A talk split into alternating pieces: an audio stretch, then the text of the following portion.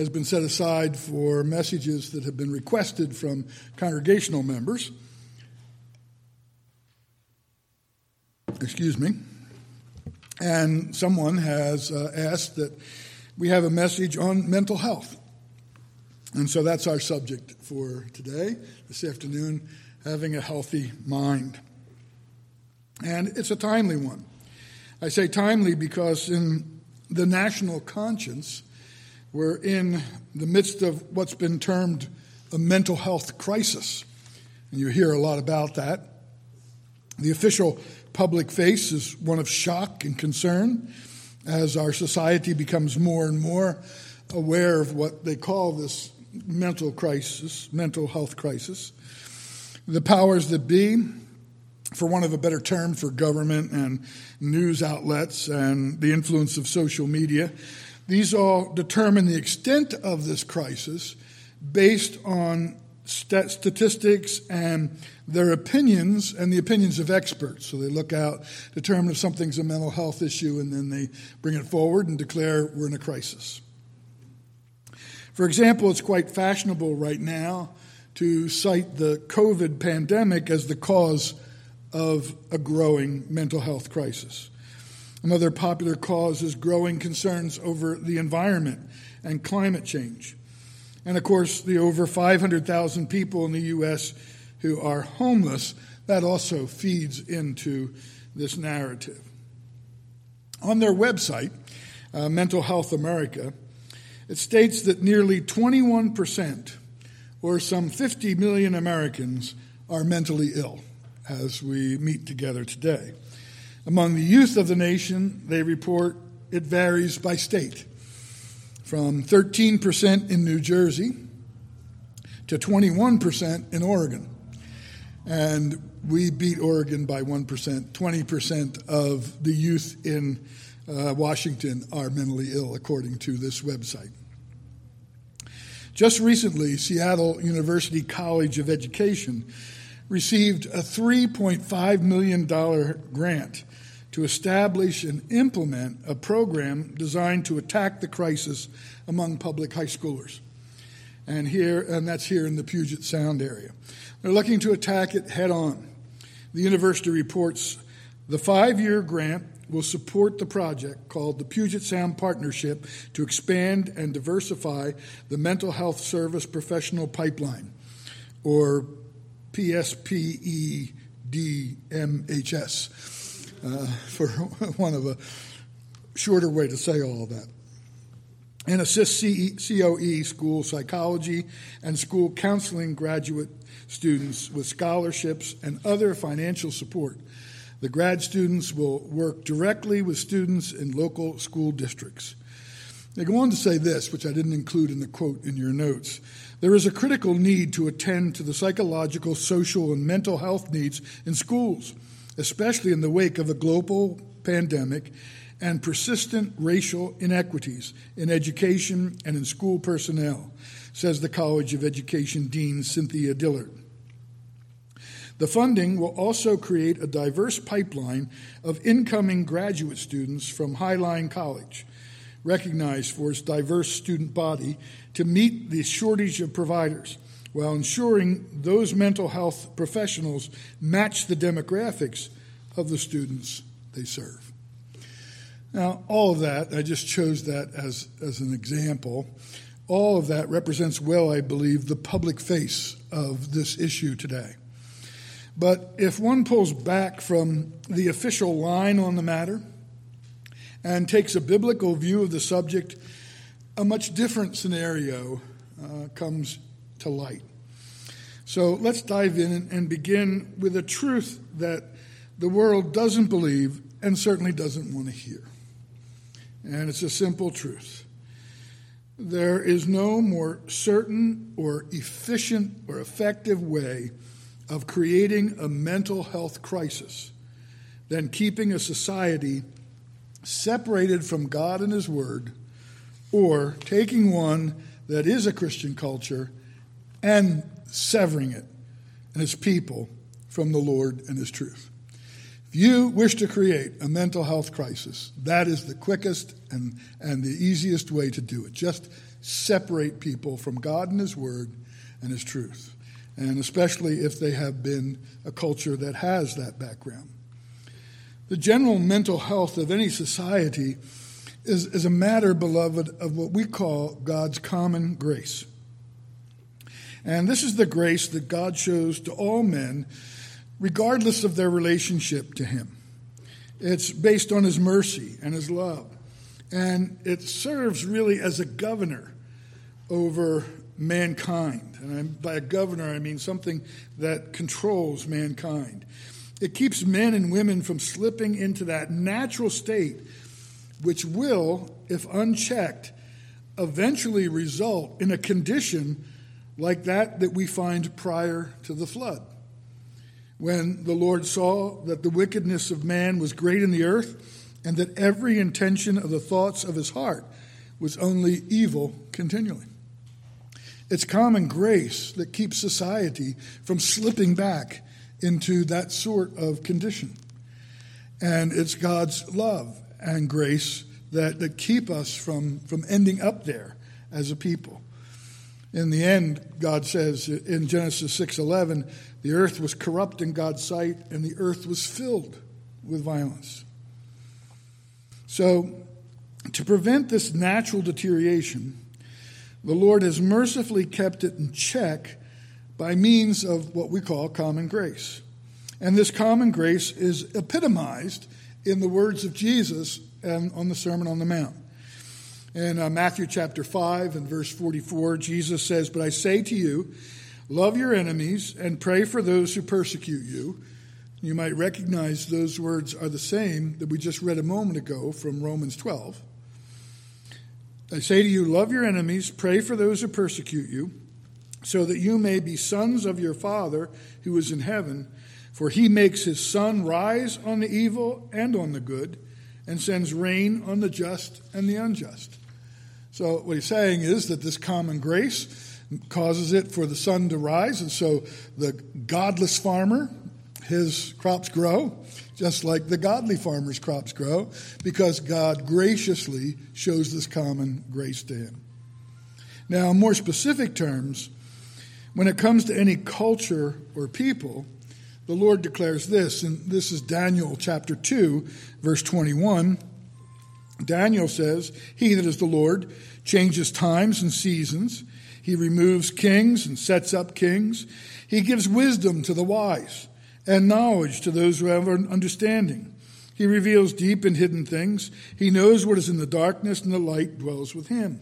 So he has knowledge of all of this, and he gives to men wisdom. And he makes them, them wise by his common grace. Now, by his specific grace, of course, to individuals, he gives us wisdom as his people, but he also gives wisdom in a general sense so that men can apply it in different ways out of his common grace. In Proverbs 2 and verse 6, we read, For the Lord gives wisdom, from his mouth come knowledge and understanding. Now, just as common grace can bless any people with wisdom and what we might call a healthy common sense, his withdrawal of that grace produces the opposite effect. If he takes away that common grace or the influence of that common grace or the intensity of it, you will almost immediately see a deterioration in that society. And people will begin doing things that make no sense. They will start coursing towards that spirit that we see in the world before the flood, where the intentions of the hearts of men are evil. And that course will begin as God lifts that common grace away. Now, he still shows specific grace to his elect, and he continues to give us wisdom and continues to show to his people what is right and good and true. But when he withdraws that from a society in general, that society begins to deteriorate. Isaiah 29. This is the book of Isaiah, chapter 29, and verse 13. And here we read, and the Lord said, Because this people draw near with their mouth and honor me with their lips, while their hearts are far from me, and their fear of me is a commandment taught by men. Therefore, behold, I will again do wonderful things with this people. And the wonder isn't what you might think. With wonder upon wonder, and the wisdom of their wise men shall perish, and the discernment of their discerning men shall be hidden. So, those who were once wise, those who were in positions of leadership, who had discernment and understanding, they lose all that and they begin to be foolish and act foolishly and desperately and, and immorally because that common grace is withdrawn. Now, this is talking about his own people and the fact that they drew near to him, but their hearts were far from him. But it's an example of what happens when he withdraws his grace in a common sense. sense. In Jeremiah 8 9, we read, The wise men shall be put to shame, they shall be dismayed and taken. Behold, they have rejected the word of the Lord, so what wisdom is in them?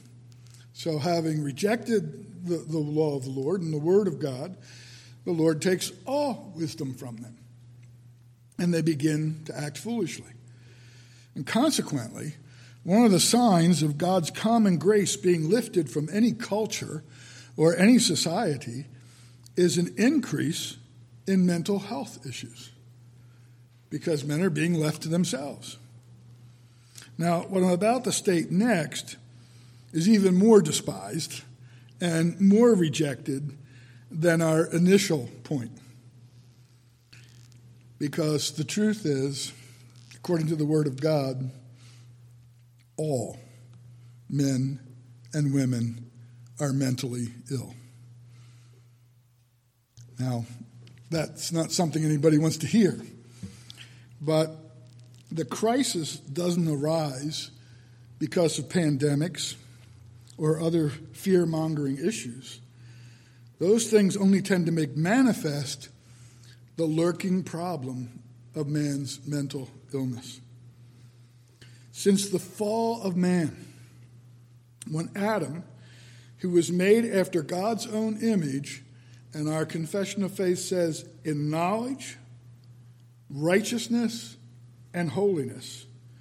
When he sinned, all his children, by natural generation, have had this guilt of his imputed to them, and the same death in sin and corrupted nature conveyed to all their posterity. So, because of Adam's fall, the result was a sort of mental illness in all. In Romans 5:12, Paul says, "Therefore just as sin came into the world through one man, and death through sin, so death spread to all men, because all sinned, because all have sinned and come short of the glory of God." So then by this sin, that is all men and women fell from their original righteousness and communion with God and so they became dead in sin and wholly defiled in all their faculties, including their ability to think clearly and justly and rightly, all their faculties and parts of soul and body, our confession says. It's this problem that is the reason why the book of Proverbs warns in Proverbs 28 26 whoever trusts in his own mind is a fool, but he who walks in wisdom will be delivered. Now, the illness of the mind, which sin brought on us, is evidenced by the practice of sin itself. Uh, sin isn't just contrary to God's law and inconvenient, it is by its very nature destructive, ruinous, and murderous. Is it really insanity? Is sin really insanity? Well, think about it for a moment. Was Adam showing uh, mental soundness when he sewed fig leaves together and hid in the bush so God couldn't see him? Does that sound like mental soundness to you? And the Lord even kind of approaches it that way. They say, Adam, where are you? And he's hiding in the bushes, dressed like a bush, and thinks that the God who made him and all those things doesn't know where he is and doesn't know what he's up to. That's what he's come to. So you can see already there's a kind of insanity involved there. Did Cain really think that he could hide the murder of his brother from God? Or that any good was going to come out of that? What good did he think was going to come? Oh, if I murder my brother, God will accept my sacrifice that he rejected because it's contrary to his law? Did he really, did he really make that mental process and think that through and say, oh, yeah, the way to get God to accept me is to kill my brother? That'll do it. Then, then he'll accept me. No. It shows the insanity of it. And we can follow that trend right down to the present hour when sinful policies and practices are being adopted in the vain hope that some good's going to follow. We're going to do this. We know it's contrary to God's word. We know it's not right. We know those Christians don't like it. But we're going to do it anyway, and we're going to keep doing it. We're going to force everybody to do it. And in the end, we're all going to be happier. That's the, the, the, the thinking. The powers that be keep telling us that the further away we move from God and His Word, the better we will be mentally as a society. Interesting, isn't it, that they say that? And then they, on the other hand, say, but we're in a mental health crisis. And what's their solution for solving that mental health crisis that they've created by moving us further away from God? Move further away from God. We're just not far enough away. We haven't rejected his word enough. We haven't punished the people who follow him properly. We haven't re educated them sufficiently. And if we can just do all that, then things will get better. It's insane to think that way. To have a solution after you can see in front of your eyes what's happening, to do more of what you're doing that's proving to be ruinous is insanity. Now, this expectation exists because God's word is ignored. That's why they expect this to be a solution. In Romans chapter 1, verse 28, and you're all familiar with this, I know, we read in verse 28 And since they did not see fit to acknowledge God, since mankind did not see fit to acknowledge God, God gave them up to a debased mind. To their mind. The mind as it was, corrupted by sin, gave them up to their mental illness, to do what ought not to be done. They were filled with all manner of unrighteousness, verse 29 says evil, covetousness, malice. They are full of envy, murder, strife, deceit, maliciousness. They are gossips, slanderers, haters of God, insolent, haughty, boastful, inventors of evil, disobedient to parents, foolish, faithless, heartless, and ruthless. Now, here's an interesting thing. Without belaboring this point, if you go to the Mayo Clinic website and you ask, What are the symptoms of mental illness? You'll find about half of the things I just read from Romans 129 in that list. So here's the Mayo Clinic saying, These are the signs of mental illness. And where does Paul say this mental illness comes from? From rejecting God. So there's an acknowledgement of the problem, but not of the source. Now, obviously, in the little time we have for this afternoon sermon, I can't possibly address all the nuances of this subject. Some mental illnesses are directly related to sin. Others are the result of sin's ruinous influence upon the hearts and the minds uh, of individuals. And there are those who do suffer from mental illness because of uh, things going on in their minds. It's a result of illness and disease. But the Bible makes it plain that some of it relates to demonic influence, some of it to sinful practice, but all of it comes back in one way or another to the fall and the sin problem. So that brings us to the question how does one get and maintain a healthy mind? How do we do that? And first, by acknowledging that it is a gift from God and the result of a living faith in the Lord Jesus Christ as our prophet, priest, and king. When we put our faith in Jesus Christ and his redeeming work on the cross of Calvary, and we acknowledge him to be our prophet, the one who tells us the truth, our priest, the one who makes intercession for us, and our king, the one who directs our lives, then our minds are moved in an orderly, healthy, mental way. Not mental way, but an orderly way, is what I mean to say. So, first is just acknowledging that, that mental health is a gift from God, and we need to go to Him for it. And that brings us to the second point.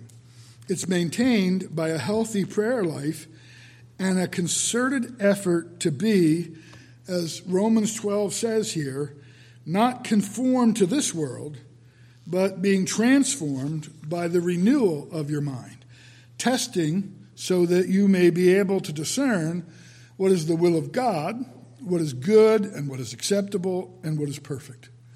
Let's just talk briefly about conformity here to the world. The idea of the conformity of the mind or the heart and life uh, to the sentiments and the morality of the world is really easily pictured. Uh, one of the ways that the ancient rulers made sure that everyone knew who came to power was by changing the coinage. That's how you made sure everybody knew you were the new emperor or the new king. You changed the coinage.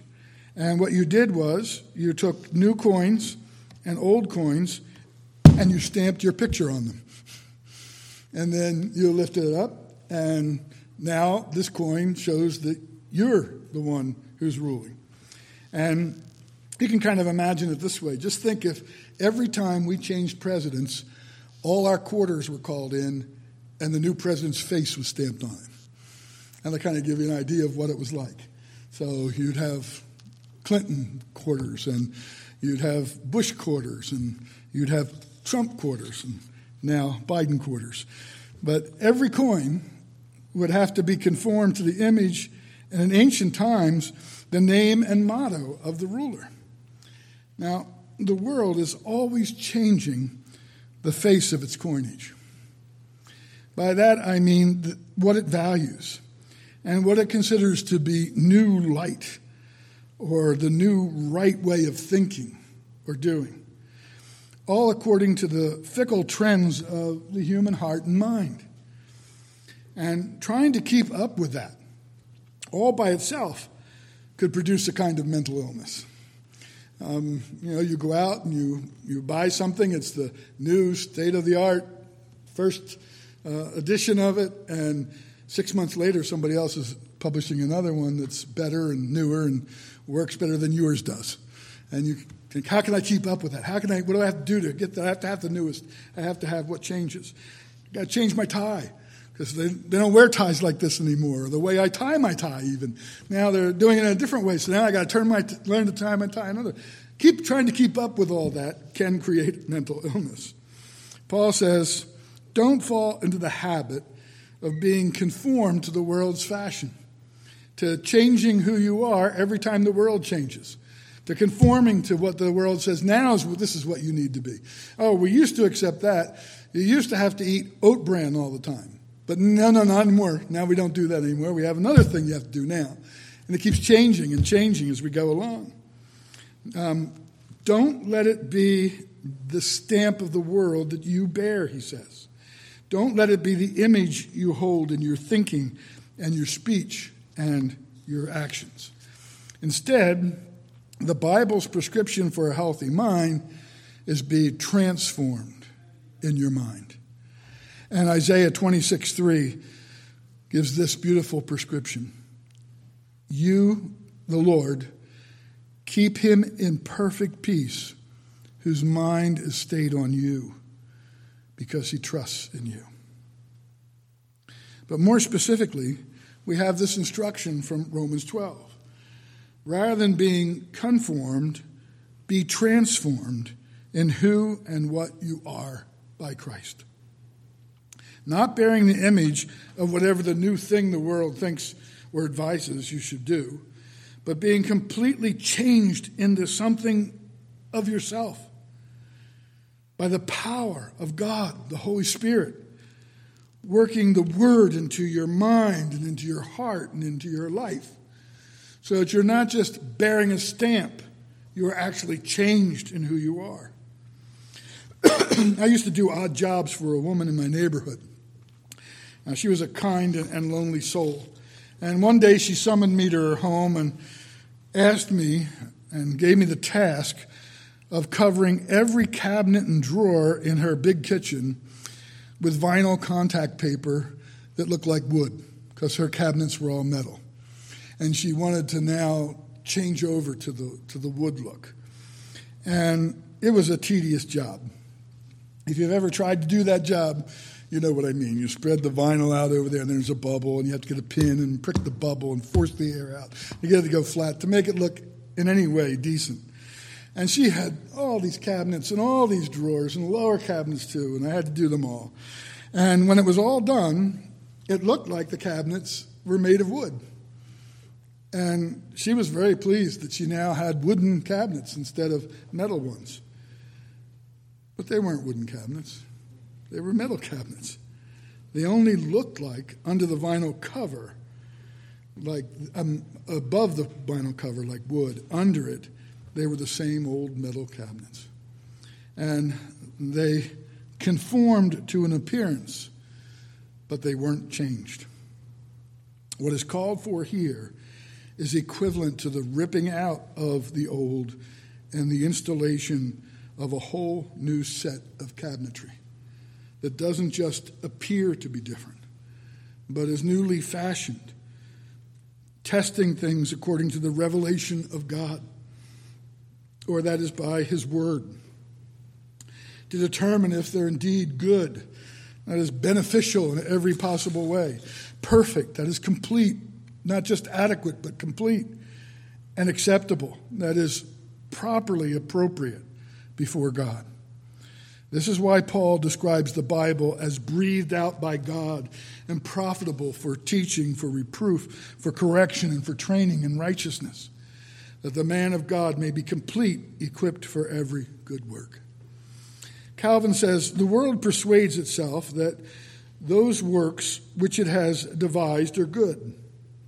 Paul exclaims that what is good and right must be ascertained from God's commandments. The world praises itself and takes delight in its own inventions. But Paul affirms that nothing pleases God except what he has commanded. The world, in order to find perfection, slides from the Word of God into its own devices. Paul, by fixing perfection in the will of God, shows that if anyone passes over that mark, he is deluded by a false imagination. Deluded by a false imagination is mentally ill. Isn't that what we call people who are deluded by a false imagination? If I stood up here and told you I was Charles Spurgeon, wouldn't you say I was deluded by a false imagination and have me committed somewhere for treatment? You would. And that's what, he, what Calvin says, is what Paul is saying here. But this proving has to be undertaken by a renewed mind. If one is not a new and renovated creature in Christ, sadly, his or her exposure to the world only produces the same old conclusions. That's why believers are often left scratching their heads when they see a, or hear other professing Christians, or especially teachers and pastors, looking at a passage in the Word and coming away not with a biblical view, but one bearing the stamp of the world. And you look at that and you say, how can they come to that conclusion? How can they how can they look at the word of God and say these things are good when the Bible says clearly that they're evil? And I'm talking about Christians doing this or professing Christians, those who put themselves in the place of teachers. And we scratch our head. Well, this is why. It doesn't make any sense. It seems in, uh, insane because it is. This kind of testing requires prayer. Paul said to the Philippians, Don't be anxious about anything, but in everything, by prayer and supplication, with thanksgiving, let your requests be made known to God. It requires constant diligence. The person seeking diligently to be transformed is too busy and unlikely to be tempted to conform. And Calvin is one of the ones who makes that point. If you're really trying to be transformed in your mind by the renewal of your mind through the Spirit and the Word of God, you won't have time to be conformed to the world because you'll just be too busy taking care of your mental health. Blessed is the man who walks not in the counsel of the wicked, nor stands in the way of sinners, nor sits in the seat of scorners but his delight is in the law of the Lord, and in his law he meditates day and night. It requires clear eyes. The world is not what it appears to be. Just think of it this way the whole world is heavily photoshopped, and you're easily deceived by that. By the time most begin to settle into the conformity of the world, the image changes. But what is good, beloved? What is perfect and what is acceptable to God remains constant. And that's why it's good for our mental health. The transformed mind brings us back into sync with our created purpose as well as God's will. And it leaves us like the once agitated demoniac sitting at the feet of Jesus and in our right minds. Here we are in our right minds. Why? Because of the grace of God. The Lord says to you and me, in the person of David, speaking to his son Solomon, My son, if you receive my words and treasure up my commandments with you, making your ear attentive to wisdom and inclining your heart to understanding, yes, if you call out for insight and raise your voice for understanding, if you seek it like silver and search for it as hidden as for hidden treasures, then you will understand the fear of the Lord and find the knowledge of God. For the Lord gives wisdom. From his mouth come knowledge and understanding. He stores up sound wisdom for the upright. He is a shield to those who walk in integrity, guarding the paths of justice and watching over the ways of the saints. Then you will understand righteousness and justice and equity and every good path. For wisdom will come into your heart, and knowledge will be pleasant to your soul. Discretion will watch over you. Understanding will guard you, delivering you from the way of evil, from men of perverted speech who forsake the paths of uprightness to walk in the ways of darkness, who rejoice in doing evil and delight in the perverseness of evil, men whose paths are crooked and who are devious in their ways. In other words, seek out this wisdom from the Lord, and you will enjoy a mental health that will keep you away from the way of the wicked. Let's pray. Father, we thank you for what you have done for us through Jesus Christ. More and more, every day, we discover more of what your blessings have provided for us.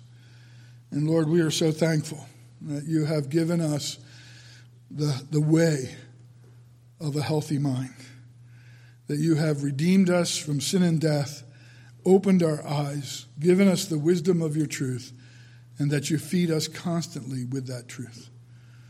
Lord, in this time when there's a recognition of this crisis, we pray, Lord, that we may be quick to offer the antidote.